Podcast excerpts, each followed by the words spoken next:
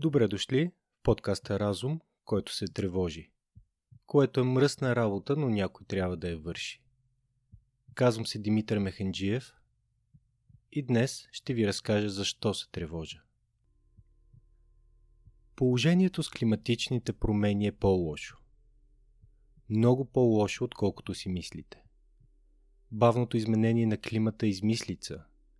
Може би толкова пагубна, колкото тази, че изобщо не се случва. Тя идва при нас в антология от утешителни заблуди, че глобалното затопляне е арктическа сага, развиваща се на удобна дистанция, че става въпрос само за морското равнище и бреговата линия, а не за всепоглъщаща криза, която няма да остави място или живот незасегнати. Че това е криза на естествения свят, а не на човешкия. Че тези понятия са различни и че днес живеем някакси навън или отвъд, или поне защитени от природата, а не неизбежно и напълно вътре в нея. Че богатството е щит срещу разрушителните промени. Че изгарянето на изкопаеми горива е цената на продължаващия економически растеж. А този растеж и технологията, която произвежда, ще ни позволят да измислим пътя си отвъд всяко екологично бедствие. Че има някакъв аналог на мащаба или обхвата на тази заплаха през дългата, в кавички, човешка история, който да ни вдъхне увереност, когато я подценяваме. Нищо от това не е вярно. Но нека започнем с скоростта на промяната. Земята е преживяла пет масови изчезвания преди сегашното. Като всяко завършва с края на записа от каменелости, едно своего рода еволюционно зануляване. Първо, филогенетичното дърво на планетата се разширява, след което рязко се свива, ритмично като бял дроб.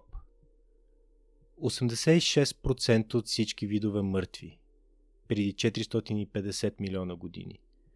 След 70 милиона години 75%, 125 милиона 96%, 50 милиона години 80%, 135 милиона години отново 75%. Вероятно сте чели в учебниците си, че тези изчезвания са резултат от астероиди. Всъщност всички, освен този, убил динозаврите, са свързани с климатичните промени, произведени от парникови газове. Най-известното и най-убийственото е преди 250 милиона години. Започва, когато въглеродният диоксид затопля планетата с 5 градуса по Целзий. Ускорява се, когато това затопляне предизвиква освобождаването на метан, друг, много по-потентен парников газ. И завършва със смъртта на всичко, освен частица живот на Земята. В момента добавяме въглерод към атмосферата с значително по-бързи темпове. По повечето оценки поне 10 пъти по-бързо от онези древни геоложки процеси. Скоростта е 100 пъти по-бърза от която и да е точка от човешката история, преди началото на индустриализацията. И в момента в атмосферата има поне една трета повече въглерод, от който и да е момент през последните 800 000 години. Три пъти повече, отколкото съществува вида ни – Homo sapiens. И според някои оценки, повече, отколкото през последните 15 милиона години. Или два пъти повече от началото на нашето разклонение на филогенетичното дърво – двуногите примати.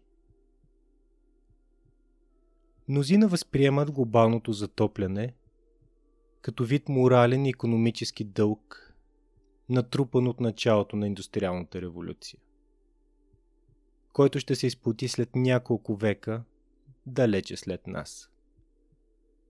Всъщност повече от половината въглерод, изпуснат в атмосферата от изгарянето на изкопаеми горива, емитиран през последните три десетилетия. Нанесли сме толкова големи щети на планетата и способността й да поддържа човешки живот и цивилизация, откакто Ал Гор публикува първата си книга за климата, отколкото през всички векове, всички хилядолетия преди това.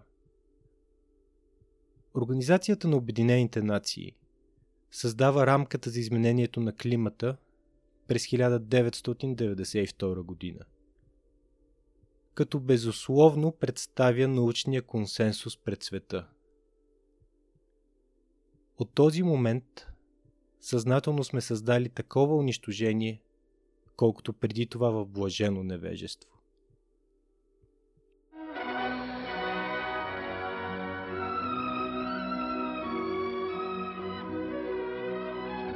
Due to our release through factories and automobiles every year of more than 6 billion tons of carbon dioxide, our atmosphere seems to be getting warmer. This is bad? Well, it's been calculated a few degrees rise in the Earth's temperature would melt the polar ice caps. And if this happens, an inland sea would fill a good portion of the Mississippi Valley. Откъсът на филма е от 58 година. По целия път до потока, кацнали по прозорците на офисите и универсалните магазини, игуаните ги наблюдаваха как минават, а безизразните им глави трепереха сковано. Без влечугите, лагуните и потоците на офисите, наполовина потопени в ярката жега, биха имали странна, подобна на сън красота – но игуаните и базилиските връщаха тази фантазия на земята. Както показваха местата им в конферентните зали, влечугите бяха превзели Лондон. За пореден път те бяха доминиращата форма на живот. Това е отказ от книга Потопеният свят от 1962 година. Това са и годините, през които са родени моите родители. За глобалното затопляне знаем от 6 десетилетия.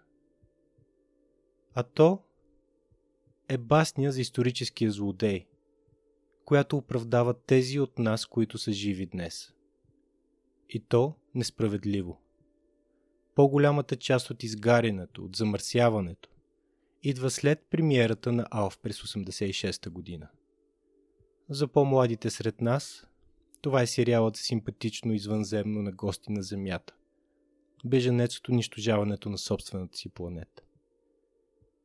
Средната възраст на слушателите на подкаста, казва статистиката, е 34 години.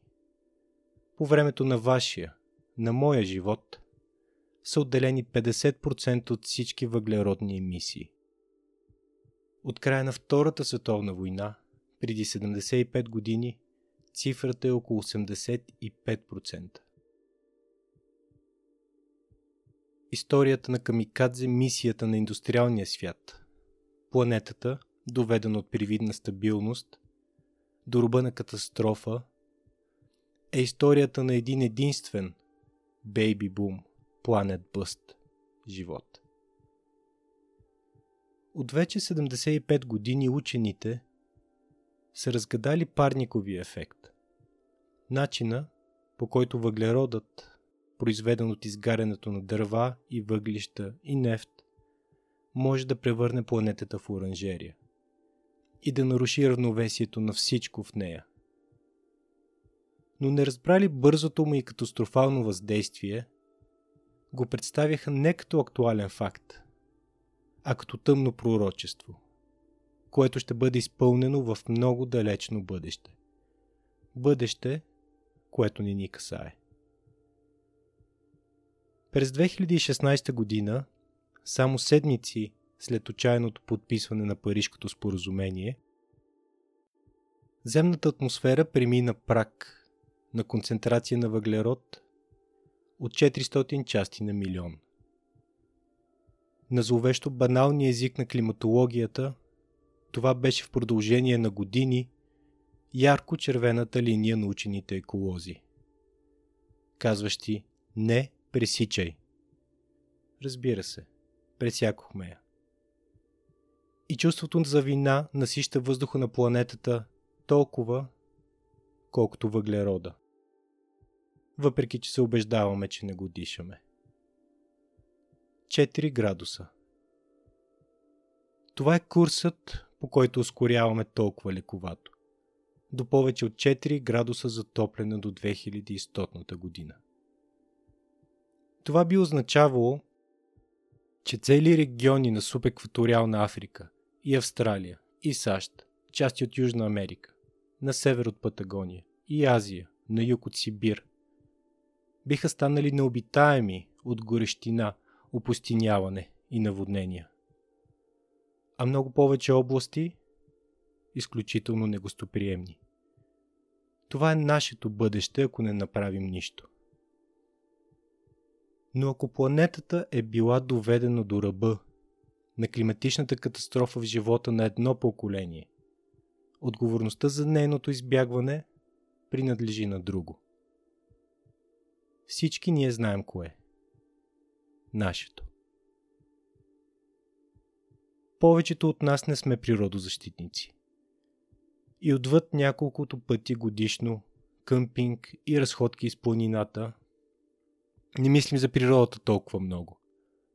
Живеем в града, използваме уреди, изградени от сложни индустриални вериги за доставки. Летим редовно, или поне пътувахме редовно, преди да ни достигне друга системна грешка на глобалната система – коронавируса. Не сме колели животно за храна, но не сме и веган. Но смятаме, че е добра идея и здрав разум – да поддържаме реките чисти, горите здрави, а екосистемите жизнеспособни. Знаем, че има компромис между економическия растеж и защитата на природата. Но знаем и че прогресът изисква жертви. И ако тези жертви са от белите мечки в Арктика или на децата в безводните савани на субекваториална Африка, хей, какво можем да направим ние за тях? Накратко, прекарали сме живота си фатално самодоволни и умишлено само заблудени по отношение на изменението на климата. Най-голямата заплаха за човешкия живот на планетата заплаха от съвсем различна категория и мащаб. Започвайки през 2011 година, около 1 милион сирийски бежанци се стекоха към Европа заради гражданска война – катализирана и от изменението на климата и сушата. И в съвсем реален смисъл, голяма част от популистския крайно десен вод, през който целият европейският демократичен запад сега преминава, е резултат от паниката от шока от тези иммигранти. Вероятното потопяване на Бангладеш, чиято средна надморска височина над Индийския океан е едва 5 метра – ще създаде 10 пъти по толкова беженци. Резултат от свят, който е още по-дестабилизиран от климатичния хаос. И подозирам далеч по-малко възприемчив към неволята на нуждаещите се. А тогава ще има беженци от Африка, Латинска Америка и останалата част от Южна Азия – 140 милиона до 2050 година, изчислява Световната банка, което означава повече от 100 пъти сирийската криза, вече в кавички криза в Европа. А какво ще се случи с разделението вътре в самите страни? Между имащи и нямащи хора и региони? Или с доскоро всемогъщите мегаградове? превърнали се в капани за милионите си жители. Без храна, вода и фусилна енергия. Лесна жертва за природни бедствия. Най-лошият сценарий на възможното през следващите 30 години, казва ООН, е значително по-лош. Милиард или повече уязвими бедни хора, без друг избор, освен да избягат или да се бият. Милиард или повече. Това е цялото световно население през 1820 година, когато индустриалната революция вече е в ход. И една от причините, поради които въглеродните емисии са се ускорили толкова много последното поколение, е и обяснението защо историята сяка се развива много по-бързо. С толкова повече случки. Навсякъде, всяка година, всеки ден. Просто има много повече хора. 15% от целия човешки опит през историята принадлежи на живеещите в момента. Всеки от нас стъпващ по земята с въглероден отпечатък. 15% от всички човешки животи, живяни някога, се живеят сега. При подписването на протокол от Киото през 1997 година, 2 градуса под Целзий глобално затопляне се считаха за катастрофален прак. Наводнени градове, усъкътяващи суши и горещи вълни, планета усеяна ежедневно от урагани и мусони – природни бедствия, както ги наричахме, но които скоро ще нормализираме като просто лошо време.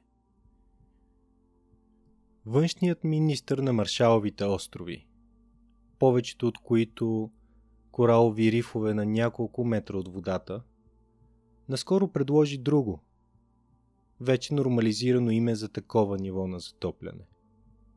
Геноцид – почти няма шанс да избегнем този сценарий. Протоколът от Киото практически не постигна нищо.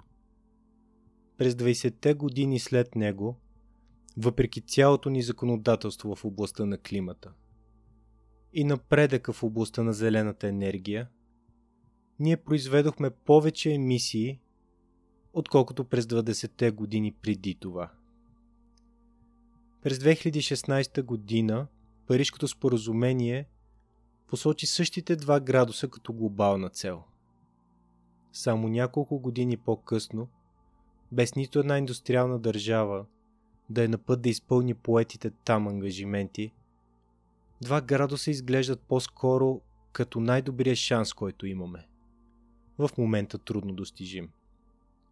С цяла камбанна крива на по-ужасни възможности, простиращи се отвъд нея – и все пак деликатно заболени от общественото внимание. За тези, които говорят за климата, такива ужасяващи възможности и факта, че сме пропиляли шанса си да попаднем където и да е в по-добрата половина на тази крива, са станали някак неприлични за разглеждане. Причините са почти твърде много, за да се преброят и толкова полуформирани, че по-добре биха могли да бъдат наречени импулси. Така както публиката купува апокалиптични истории, купува и оптимистични. Възобновяеми енергийни източници, които обаче имат по-голям въглероден отпечатък от традиционните. Бягство към други планети. Технологичният напредък, силата на човешкия дух и иновации – някои пък имат интерес това да не се случва. Сред нашето мини беги общество няма много такива.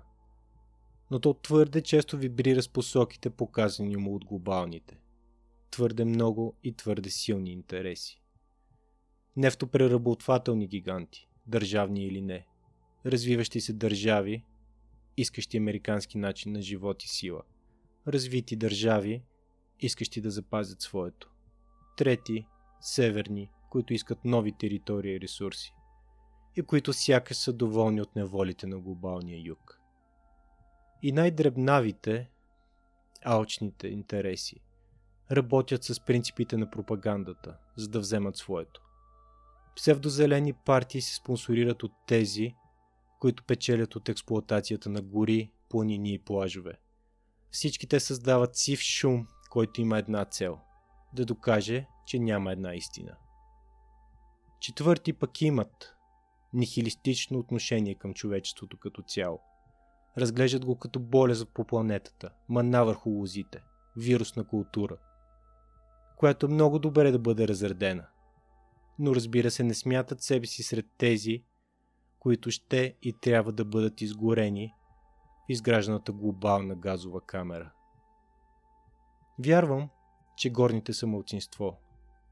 И в крайна сметка емпатията, така характерна за вида ни, ще вземе превес. И ще осъзнаем нуждата от взаимодействие като вид.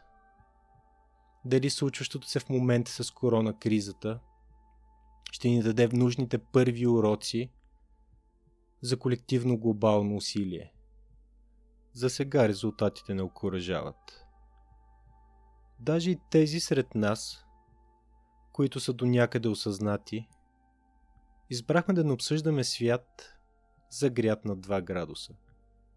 От благоприличие или просто страх, или страх от създаване на страх, или технократично пазарна вяра, или уважение към конкретни партийни приоритети, или скептицизъм по отношение на държавната регулация, на глобалните елити и техните институции, или незаинтересованост от съдбите на отдалечени екосистеми и хора. Объркахме се по отношение на науката и нейните много технически термини и трудни за анализ числа. Смятахме, че те са отвъд большинството от нас, че обикновеният човек просто няма да го разбере. Вярвахме. Силата на свободния пазар да регулира и този проблем. Може би не можем да се доверим на по-страшните прогнози, защото едва сега усещаме ефектите от затоплянето. Мислихме, че нещата не биха могли да се влушат толкова много, само от първата неудобна истина. Или просто от егоизъм, защото ни харесваше да шофираме колите си, да летуваме в друга държава, да ядем месо и плодове от другия край на планетата, да живеем както сме го правили, без да мислим прекалено за това. И защото нямахме нищо против да унищожим планетата за другите – тези, които не познаваме, които живеят другаде на нея, или онези, които още не са родени, които биха я наследили от нас покрусени. Или понеже се чувстваме толкова постиндустриални, че не можем да повярваме, че все още вдишваме издишаното от пещите на изкопаеми горива. Може би, защото сме толкова социопатични добри в вписването на лоши новини. В отвратително развиващо се ниво на търпимост за това какво представлява нормално. Подобно на бавно сваряващата се жаба или просто защото поглеждахме навън и нещата изглеждаха все още наред. Гледам навън в момента. Средата на декември е. Температурата е 10 градуса над нормата, а снегът е само спомен – нормален дъжд не е имал от месец. А когато ще завали, ще е с мусонна сила и няма да спре, докато не ни отдави. Беше ни скучно да слушаме или четем една и съща чужда история отново и отново. Тъй като климатът е толкова глобален и следователно общ и следователно чужд. Или имахме твърде много вяра, в линейната форма на историята и стрелата на човешкия прогрес нагоре, за да се убедим, че сочи някъде другаде, а не към победата на екокрацията. Може би бяхме твърде концентрирани в собствените си работни места и работа, за да се тревожим за бъдещето на чуждите работни места и економика. Или може би наистина се страхувахме от роботи. Или бяхме твърде заети да разглеждаме новите си телефони. Или макар да разпознаваме рефлекса на апокалипсиса в нашата култура и търсенето на паниката в нашата политика, наистина сме имали пристрастия за добри новини, когато става въпрос за общата картинка и развитието на историята. Но ние просто не искахме или не можехме така или иначе не видяхме какво ни казва науката. Но какво казва тази наука? Това е сложен въпрос, ни казва тя, тъй като почива на две основни неизвестни. Какво ще направят хората, най-вече по отношение на отделянето на парникови газове, и как климатът ще реагира, както чрез най-просто загряване, така и чрез множество по-сложни, а понякога и противоречиви цикли за обратна връзка. Но дори засенчено от тази несигурност, това е много лесен въпрос. Всъщност ужасяващо ясен. Междуправителственият панел на ООН по изменението на климата предлага златния стандарт за състоянието на планетата и вероятната траектория на изменението на климата. Отчасти, защото е консервативен, като включва само нови изследвания, които преминават прага на неоспоримост. Нов доклад се очаква през 2022 година. Но последният казва, че ако приемам действия по отношение на емисиите скоро, като въведем незабавно всички ангажименти, поети в парижките споразумения, но все още не изпълнени от никой, вероятно ще получим около 3,2 градуса затопляне. Или около 3 пъти повече, отколкото планетата е видяла от началото на индустриализацията. Довеждайки до скоро немислимия колапс на ледените покривки на планетата, не само в сферата на реалното, но и в настоящото. Това в крайна сметка би наводнило не само Майами и Дака, но Шанхай и Хонг-Конг и стотина други мегаградове по света. Повратната точка, или по-скоро невъзвратната точка, за този колапс е около 2 градуса. Според няколко скорошни проучвания. Дори бързото спиране на въглеродните емисии може да ни донесе такова количество затопляне до края на века. Изменението на климата не приключва през 2100 година. Само защото повечето модели по конвенция стига до този момент. Някои учени, изучаващи глобалното затопляне, наричат стоте години, които следват века на Ада. Изменението на климата е бързо, много по-бързо, отколкото можем да разпознаем и признаем. Но също така и дълго, много по-дълго, отколкото наистина можем да си представим. Безкрайно дълъг и сложен процес, но който в крайна сметка завършва с на пръв поглед абсурдно смешни и малки числа. 2 градуса, 3, 4, 5. Какво толкова? Тъй като тези числа са толкова малки, сме склонни да омалуважаваме разликите между тях.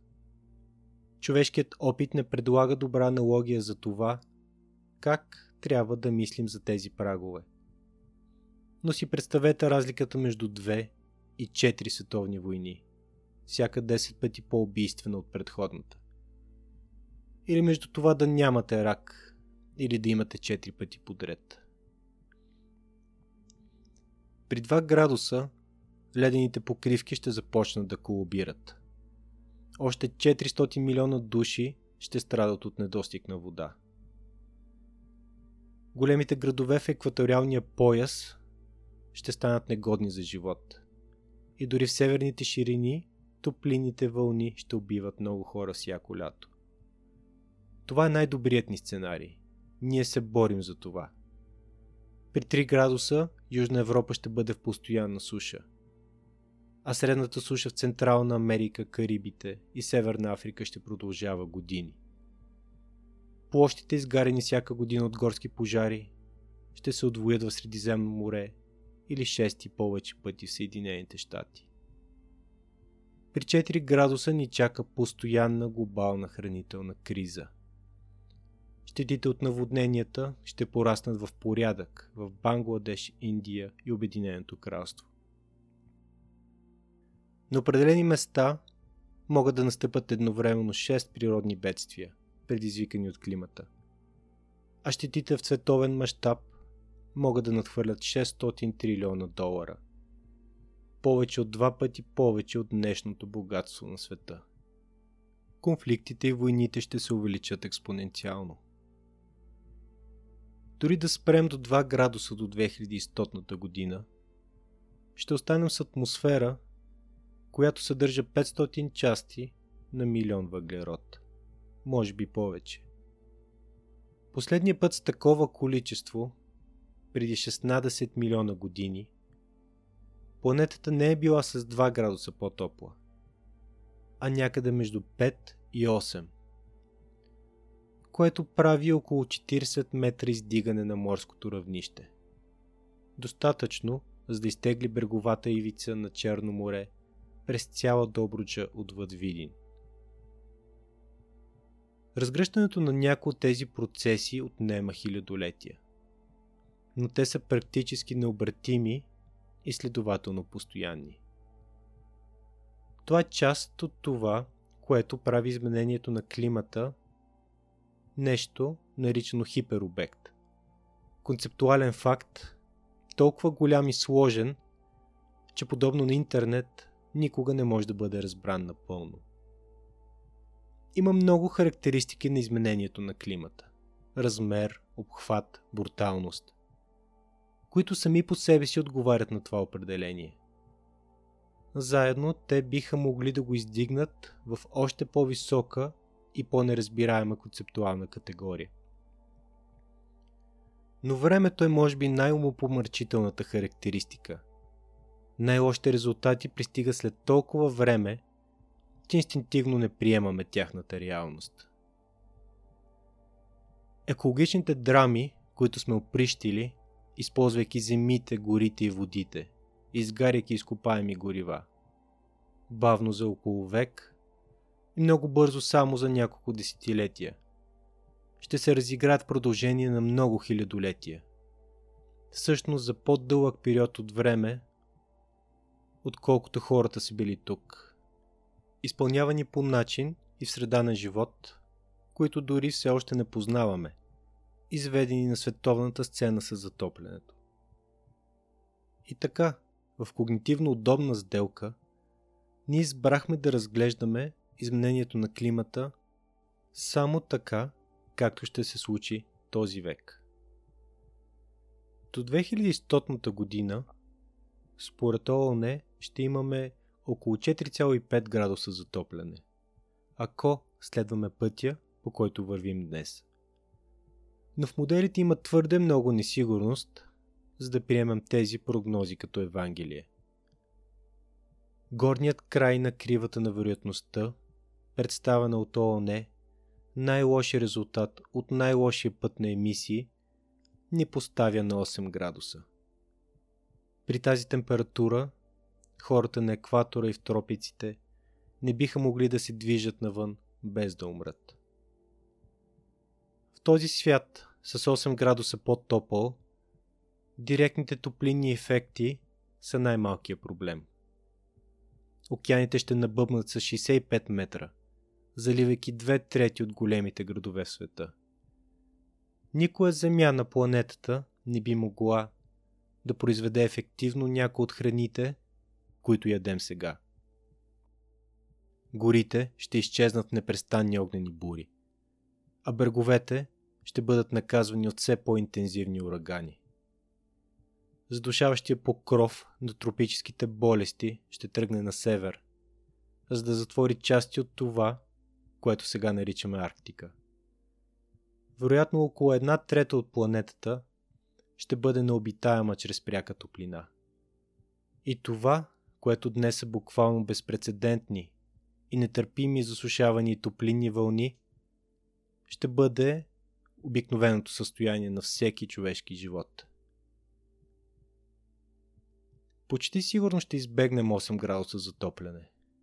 Няколко скорошни статии предполагат, че климатът е по-малко чувствителен към емисиите, отколкото си мислехме. И че дори горната граница тип бизнес както обикновено, ще ни доведе до около 5 градуса, с вероятна дестинация около 4. Но 5 градуса са почти така немислими като 8, а 4 градуса не много по-добре. Светът, постоянен хранителен дефицит. Алпите толкова сухи, колкото планините Атлас в Сахара. Между този сценарий и света, в който живеем сега, се крие единствено отворения въпрос за човешкия отговор.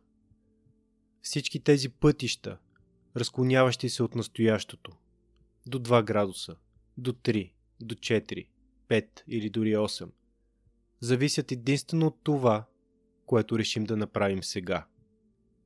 Нищо не ни спира от 4 градуса, освен нашата, като цивилизация, воля за промяна на курса и воля за оцеляване. Тъй като планетата е колкото голяма, толкова екологично богата. Тъй като хората са се доказали като адаптивен вид и вероятно ще продължат да се адаптират, за да избегнат смъртоносната заплаха. И тъй като разрушителните ефекти на затоплянето скоро ще станат твърде екстремни, за да се игнорират или отрекат. Поради всичко това е малко вероятно климатичните промени да направят планетата наистина необитаема. И видът ни да изчезне. Ще успеем ли да спасим човешката цивилизация обаче? Изразът половин земя е начин да мислим как бихме могли да се адаптираме към натиска на променящия се климат. Оставяйки природата да оздравява сама там, където вече не можем да живеем. И отделяйки човечеството в останалата обитаема половина на света. Мястото, което имаме, може да бъде по-малко от това. Вероятно значително и не по наш избор. В по-дълъг срок е възможен и по-мрачният изход. Годната за живот земя постепенно да изчезне, спускайки нощта на човека. Нулева земя.